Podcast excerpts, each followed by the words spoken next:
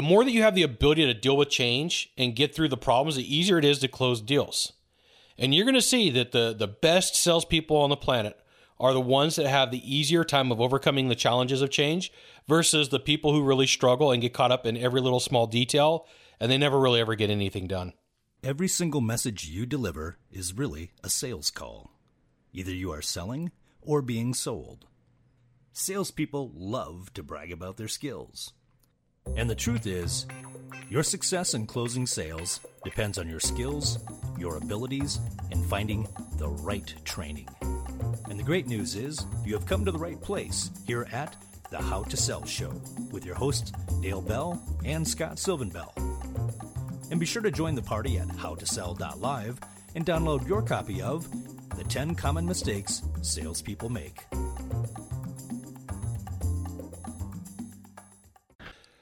Aloha from Sacramento, California today. Today is a fantastic day. I'm coming to you live from the How to Sell Show studios. And, you know, I had a good conversation this week with a salesperson, and it reminded me of a topic that I don't believe I've even really discussed in any of my YouTube videos or even in the How to Sell Show podcast. And what it is is changes. And I see salespeople struggle with this with every industry that I work in and the changes that they have just absolutely freak them out. And one thing that you really do have to get used to if you're going to be in sales long term is all the changes that happen. Now, there's a saying in the world of the internet that for every year that you're in the internet sales world or the internet business, it's like seven years of real world life. And I'm going to say to an extent that sales is like that with the changes that happen with technology, with business, with culture, that there's a lot of change that goes down. And people who have to have things one way all the time don't really do well for the long term because they fight against what's going on. And they spend a ton of time complaining, upset, angry, and they don't understand why. And I can think of a couple of people that I have managed in the past, or a couple of people that I've coached in the past that really struggled with change, that really struggled with things that were going on in the world, things that were going on in the office, things that were going on in business. And, you know, don't forget, you got your personal life too. So you add in business, life, world, all this stuff is like one big giant you know problem for people thrown into a blender and the best of the best they're able to work through it the people who struggle they have a really tough time with sales and you'll find if you hang around closers they're they're used to it they might get upset for a few minutes may not even bother them may bother them but you never know it because they don't say anything. They don't want people to know that there is a, a chunk of the armor missing. So they they just roll with it. They're like oh, i've lived through this before. No big deal. Average salespeople complain about changes. If a change is too big for a closer they leave. They go find somewhere else to work. So like you you have to you have to go like is it is it a pebble or is it a boulder and if it's a pebble, you're like, all right, it's in my way. I just got to figure out the rules around it. If it's a boulder, it may be time to say, hey, look, peace out, Girl Scout. I'm not going to play this game anymore. I'm done. Nothing stays good for too long. And I really want you to think about this. I really want you to understand this. I will see salespeople work for a company, and in this company, they'll go work for quite a few years and then all of a sudden there's a major change. All of a sudden there's a major development. All of a sudden something massive happens and then they're put scrambling to go look for something else.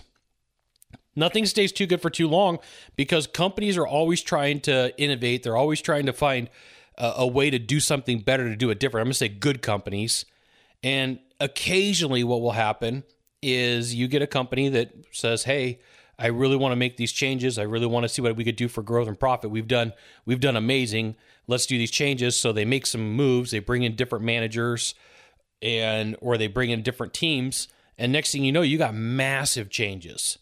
And the company's shaking things up to see what they could get done to bring in more profits. If you look at the people who've been in sales long enough, they know that there's changes on the horizon. They know that something's coming. They can feel it. They look around, they're like, hmm, something's going on. We got a change coming. And the new salespeople are like, ah, silly closer, dude. You've been here for too long. You're making stuff up. Next thing you know, change happens. So what I did was I put together a short list of different things that could happen that come to change. And if you're in sales long enough, you're going to run into one of these. And some of them happen consistently. So products and services change a lot. Old products go away, stats change, internal parts change, features change, benefits change. You know, as as time goes on, a manufacturer could have one product or service and they look at it and they're like, "Well, we've had too many problems on the line. We're going to we're going to change things up." And it could be the favorite thing that you like to sell. It could be the favorite thing about the widget. You're like, "This is the best part of it." And if they take that away, you no longer have the best part to talk about. Buyer's preferences. Sometimes whatever was in vogue today is not always in vogue in the future. And if you get stuck on saying, this is the one product that I'm going to sell, this is the one thing that I want to do, and I'm going to I'm going to take you on a, a sideways track here. One of the things that, that's taught in marketing is you always talk about what's new because people want to find out what's new. They want to see what's what's the newest thing, what's the greatest thing. They don't want the oldest thing. I mean, if you're looking for a muscle car from the 70s, yeah, they want the oldest thing but I can't think of a time where people are like, "Hey, I in in a lot of demand, I want the oldest computer that you have." You know, there are people who collect old computers, but like that that demand for that market is not what you think that it is. It's it's there, but it's not there. Laws. What's legal today could be illegal tomorrow. And if you're in an industry that is bound by laws, which a lot of people are, there's times where, you know, codes, laws, things that you got to jump through, hoops that you got to jump through, get more tightened. And what you find as a salesperson is it's your job to look at the rule, look at the law, and say, okay, how do I legally stay on the inside of the rule but circumvent what they just said? So, if you got questions, ask an attorney. I'm not giving you legal advice, but you know, the best people in sales look at the rules and they say, how do I play the game the best within the rules that I got? Investments costs and investments. The markets changes, suppliers change, investments change. There's increases in prices. I see companies on average increase their prices twice a year. Uh, a lot of the services that I work with them, they increase in the spring, they increase in the fall. And it freaks salespeople out. We're already more expensive than everybody else. Closers like, yeah, we've seen this before. The good news is I just get to make more money. And when you're looking at the pros versus the Joes, you see that the pros, they know what to, to have an issue with. The Joes, they complain about everything. Every little thing freaks them out. And the good news for you is if that's your competition, you could sell against them pretty easily because they're more caught up in what's going on than taking care of their client. Rebates, incentives, and discounts. Manufacturers change these significantly. They change them a lot. What they're looking for is the right mix. Or like, what can I get somebody to buy from? Now, in 2011 and 2012, I tracked 1,800 transactions from business. And I found that the average deduction that you had to take on a $10,000 sell was 3.31%, $331. That was it. Now, the numbers have changed a little bit. Uh, it's like 4.52% right now per 10,000, which is close to a 5% discount. But, you know, salespeople are like, hey, I got to give massive discounts to get somebody to move forward or to, to purchase my product or service. And in all realities, it takes some discount, but not a ton. If you're doing your sales process the right way, not everybody needs a discount.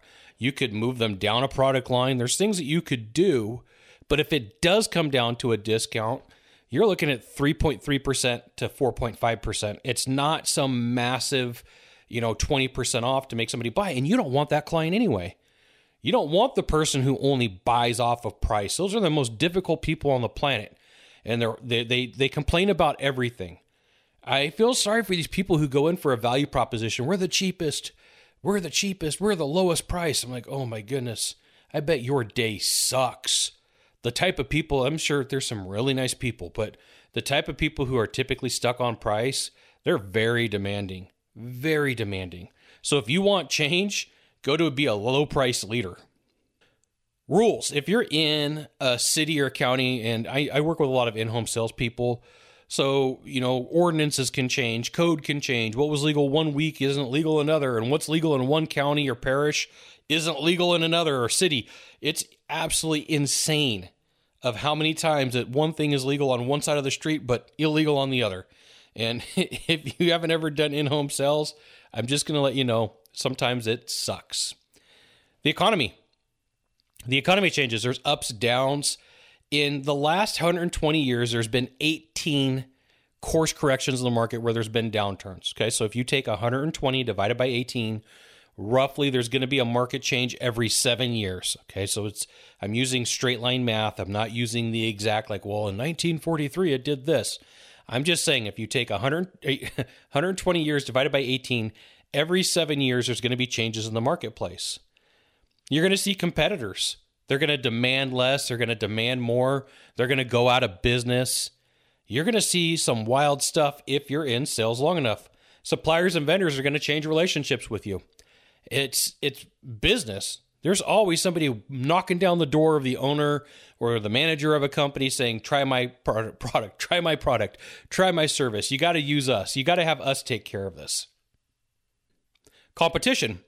You can lose competition, you can gain competition, and, and at the end of the day, good competition is good for everybody.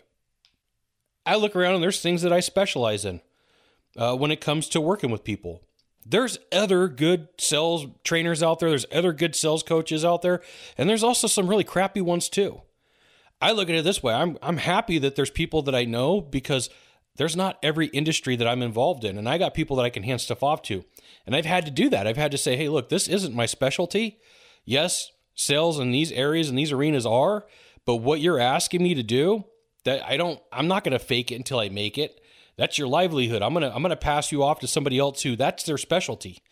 You go talk to them, and they did, and they have, and they've done very well, and I, I'm way cool with that. Consolidators can come in and buy up everything. So if you don't know this, a consolidator is somebody who says, you know what, I'm going to go after an industry and I'm going to buy as many types of that company as I can. And when they do that, they disrupt the marketplace. So I'm going to give you an example. A couple years back, uh, the car industry had this. So, like when you take your car in to go get it fixed, not a mechanic, but like a body shop, the consolidators came in, I want to say 10, 10, 15 years ago to the to the body shop industry and there was people that were pulling down 250 300000 400000 dollars a year and the consolidators came in and they said hey look uh, we don't like how people are paid in this industry you make way too much money you make way too much money and it's it's too much of a problem on the bottom line for the company. So what we're going to do is we're going to go in and then we're going to modify your comp plan and we're going to right size it. We're going to we're going to go in there and that's the technical term for you're going to lose about 25% of your income. And that's exactly what they did. They went into that industry and there's some smaller shops where guys make that money, but for the most part the bigger the bigger shops and the guys where the guys were making 250, 300,000, 400,000 dollars a year, that's a change that they made. So your industry, wherever it's profitable, is going to be targeted. So like that's the this is the backside front side conversation of technology. If you take a look at what uh, AI and technology has done in Silicon Silicon Valley, what they did was they said, "Hey, look, what we want to do is we want to go after uh, jobs or positions that have a high amount of commissions." So what they did is they looked like, where are there a lot of commissions? Hmm. Oh, home sales. A home sale can make, I don't know, between three or six percent between the the real estate agent, maybe more, maybe less, depends upon what you do and how you do it. But that's massive money. What if we could make AI do it? What if we could make technology do it? And we could split that with the homeowners and we're going to cut out the middleman. Well, if you don't think that something like somewhere in between a consolidator coming in and technology coming in to fight for the commissions that you make, they're coming. So you have to be prepared for those changes. It's gonna it's not a matter of if, it's a matter of when. Affinity groups have influence over plans and actions. And if you don't know what an affinity group is, let's say that I make laptops and there's 80 other companies out there that make laptops. So we all get together and talk about best practices. Here's the type of charger that everybody should use. Here's where the port should be on the computer. This is the type of screen that you should use. Well, the affinity groups are coming into a lot of in home services right now. And they're saying, we don't like the way that salespeople are paid, that they're paid a percentage on the job up front. You sell a job for $10,000, you make a thousand bucks, you get paid 10%. So, like in the world of in home sales, what a lot of these affinity groups are doing right now is they're saying, no, no, no, no, no, no. This is backwards. I don't want to pay you a percentage on the sell up front. I want to pay you on the gross. Right? So we're to we're to we're to do the job, we're to install the job, you're to wait to get paid, and then you're going to get paid on the profits of what we make. And I'm going to tell you, uh, I would have a huge problem with this because there's too many variables. You're taking a salesperson and you're turning him into a manager. And I have heard every argument for it where people will say, "Hey, Scott, you know, here's here's what you got to know is like if you really want to be part of the team, it's the best person thing for the client." I'm like, "Look, dude, I've got a master's in business. I understand how the math works. I've been in management. I understand how you got to cheer for the management team, but I'm not going to drink that Kool-Aid. I'm not going to play that game where you're going to say like, "Hey, this is for the client." That's a bunch of BS. That's for the bottom line of the office you know, you take a look around in these affinity groups, like one company does this and then it spreads like wildfire. One company goes in and says, like, this is how you should get paid and this is a best practice. And all the ownership looks around and like, oh, yeah, sales guys make a ton of money. Sales guys get a ton of good uh, from what we've done. And uh, we're just going to put this back on them. But they don't do it to any other department. Like, they look around, they're like, that guy makes 15 bucks an hour, that girl makes $17 an hour they don't go back to them and say, "Hey, we're going to have to take a look at the way that you get paid. We're to we're to look at profitability." And you know how you wanted 17 bucks an hour, you're no longer going to get that. We're going to pay you off of a bottom line dollar from the company. So when I talk about changes, be prepared because the changes for commissions are coming. It doesn't matter what industry that you're in. It's either going to be an affinity group, it's going to be a consultant, or it's going to be technology. And just know that if you make money what a lot of people consider good money, let's say six figures, because the average person makes 60 grand a year, okay? So everybody's like, I want that 40% more. I want I want that six figure. I want to say that I'm a six figure earner. So let's just say six figure is the magic number for everybody goes, that's a lot of money. They're after it. The companies are after it. Technology's after it. And affinity groups are after it because in their mind they're like, you get paid too much. They're minimizing your skill as a salesperson. Like they can't go like a lot of these people can't go out and do it. They can't. Like, not everybody's born to be a salesperson. It's just the way that it is. Ownership. You know, uh, all companies are one conversation away from selling. All it's going to take is to have a really good year or to have a really good metric. And uh, if you didn't know this, $10 million is the point of where companies will come in, private equity will come in and say, Hey, I want to buy your company. I want to buy your organization. $10 million is the magic number because it takes the same amount of time to do a billion dollar deal as it does to do a $10 million deal. And it's far more profitable to, be, to do a 10 uh, to do a billion dollar deal than it is to do a $10 million deal. So that's like the, the very bottom number is $10 million. So like in the world of in-home services, this is why so many owners are after that $10 million number is because they get paid a better multiple. The multiple that you get paid on $9 million, let's say is 3.7 versus the number that you get paid on a $10 million sell could be as high as 27 times. So you're like, uh, okay, that makes a lot of sense to get somebody to the $10 million range because you're talking about a seven or eight time payout for just a million dollars differences in, in business in total revenue. Management. Management is going to do a lot of changes when numbers aren't being hit. They're playing the game of like, what player do I put in the field? What do I do to protect this situation? How do I help this? What do I got to do with that? And it could be the manager changes. In a lot of industries, the average manager lasts 1.8 to 2.4 years. Because what happens is companies look around and they're like, oh, that manager did a really good job, but we could probably get some more profit. And then they're like, go away, go away, manager. And the next manager they could get could be really good, could be really bad, but that next manager does a couple of things. They usually bring in their own team. They usually hire their own people. They got a following, they got a crowd, they got their people, and you're going to have a lot of changes in your department, which comes into team members. Like sometimes the favorite people that you work with, they leave, they get recruited. I have a good friend, Paul. And Paul and I were having a conversation one day, and he goes, Scott, you know, it used to be you would go to a company and you'd work for them for 40 years, and you would retire there and you would walk away. So he said, Look, here's what happens. In this day and age, you go to work for a company for two or three years, and you get done what you need to get done. You build your resume and then you leave and you go somewhere else and you're the new shiny toy and everybody loves you and everybody gives you attention. And after two or three years, you're old. So what do you do? You pack up your stuff, you go find somewhere else to work where you're new and where somebody wants you, where you're invigorated, and you look around and the people who have that idea of like I'm going to stick around for 30 years, 40 years, they get dumped on. They get treated like garbage. Because the companies are after what? Something that's new. They want the new shiny thing. And if you got good skills, you got good talents, like you could be prepared for that change because change goes both ways. It's not just the change that gets made at the organization. Sometimes it's the change that you got to take. So sometimes you got to have different conversations. You got to look at, you know, do I want to stay in this industry? Is this industry getting burned out? Is this industry making money? I was having a conversation with a sales guy this week, and we were talking about the position that he's in in the industry that he's in. I'm like, look, look at the Google trends. That industry right now is making money, but it's on the downward trend. You should be looking for another industry or another service where you can make just as much money or more, but it's going to be around for a lot longer. And he was like, I don't believe you. And I said, let's go to Google right now. So we we hopped on a Zoom call. We went to Google, and he was like, "I did not know that my industry was going in a downward trend." I said, "Look, you're still going to make money, but over time, that money's going to start going away, and everybody's going to who's in the industry is going to be fighting for a piece of the pie if they don't change." So this guy's retooling. He's looking. He's like, "Hey, maybe it is time for me to jump out of the industry. The place that I'm at, I've been for three years."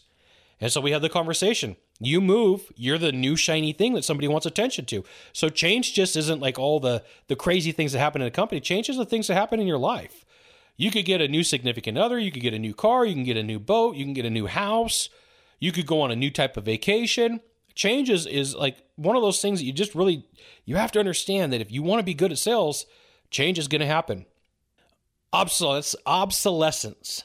Your product may go away. Your service may go away you do have to pay attention to that.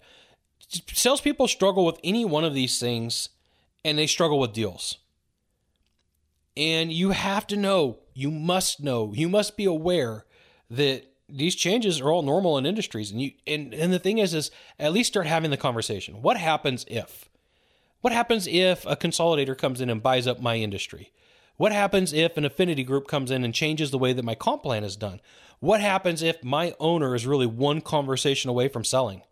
You know, there's plenty of owners out there that say, we're never going to sell. We're not going to do it. Until somebody comes in and says, hey, you know, you've got a $10 million company and you've got a pretty good EBITDA. And uh, here's what we're going to do we're going to give you 27 times whatever your EBITDA is. And they look around and like, uh, earnings before interest, tax, deductions, uh, yeah, sounds good. I don't have to deal with employees. I'm out. I'm out. Uh, like the numbers start rolling in their head. And they're like retirement. Yeah, I could go live in the south of France for the rest of my life if I really wanted to, or to on the coast of Italy, or in Tahiti, because some of these companies have pretty good valuations. And you know, good for the owner, good for the the person who built that that organization. I'm not dumping on them. You just it's one of those things. If somebody came to you and said, "Hey, you know, you're a really good sales guy, you're a really good sales girl," uh, I want to buy you out for all of your knowledge. And you're like, oh, I don't know. And they're like, yeah, five million. And you're like, what? Five million for what? For your knowledge? Five million? Well, that's almost to the point where if I really wanted to, if that was the thing that you wanted to do, you could almost live off the interest just on that alone if you lived a modest lifestyle. And I'm not saying that's what I would do, but there's plenty of people who'd look around and go, five million, I'm out. Sometimes these business owners are offered $10 million, $20 million, $30 million, $100 million, $150 million, $200, $200 million. There's plenty of people who make that in a year. There's plenty of people whose businesses do that. But some of the people like, hey, I've put my 20, 30, 40 years in. I'm out. I'm done. I don't need to be a part of this anymore. See you later. So for you, uh, to be prepared, you should have a game plan just in case this happens. You should have a good list of contacts. And one of the best things that you could do is you could build up your LinkedIn profile. LinkedIn's one of the most utilized, underutilized tools that there are out there. And the magic number for you is to have 500 connections. That way on your screen it says over 500 connections. And you know, this could be people in your industry, this could be people outside of your industry, this could be, you know, all the things that you have going on. But, you know, know that that that is a a gathering place for your industry. Whether you believe it or not, LinkedIn is a gathering place for your industry have your own content for people to find you. You know, it's cool to have a company branded content, but like yourname.com or, you know, your your thing, like I don't know. I got bigkahunaofsales.com. I don't know if I'll ever use it, but if I ever wanted to to uh, make that moniker something pretty cool, sure, why not? But I own it, Big Kahuna of Sales. You know, I've got the How to Sell show. Uh, for a long time, I had Scott Bell Consultant. I took that website down, but I still have all the content. You know, you, you need to have the ability to build a funnel. You need to, like, in the future, it's going to be standard. Someone's like, hey, what kind of sales skills do you have? You, are you a closer? Yeah, I'm a closer. Can you sell me a pen or can you make me a video? Ha ha ha. Yeah. Okay, now that you've done that, build me a funnel. And there's going to be a point, and I'm going to say three, three to five years, that it's going to be like every other somebody somebody who can't build a funnel is going to be considered a rookie. Somebody who can build a funnel and close deals is going to be considered a closer or performer. See what's going to happen on the horizon. Go into Google Trends and spend about an hour looking about where your industry is going to go. You could you could find out a lot in an hour. Don't go like looking and, and googling all sorts of other crazy stuff, but look up things on your industry. You could look it up by your NAIC code, N A I C. That's going to tell you, you know, what way the government defines what you do and how you do it is the NAIC code, NAIC. And it's going to be pretty telling. Some industries, nothing. It's it's going to say, hey, like everything is going to be good. Like the Bureau of Labor and Statistics is a good place to go.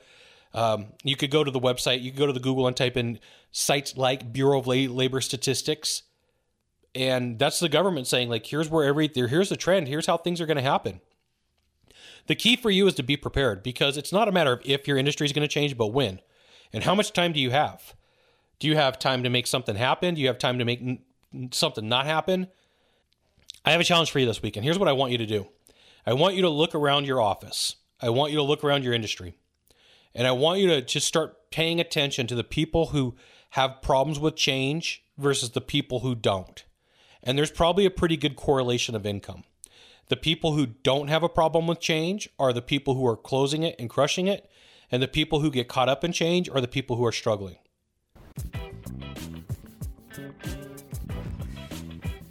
Thanks for checking out this episode of the How to Sell Show.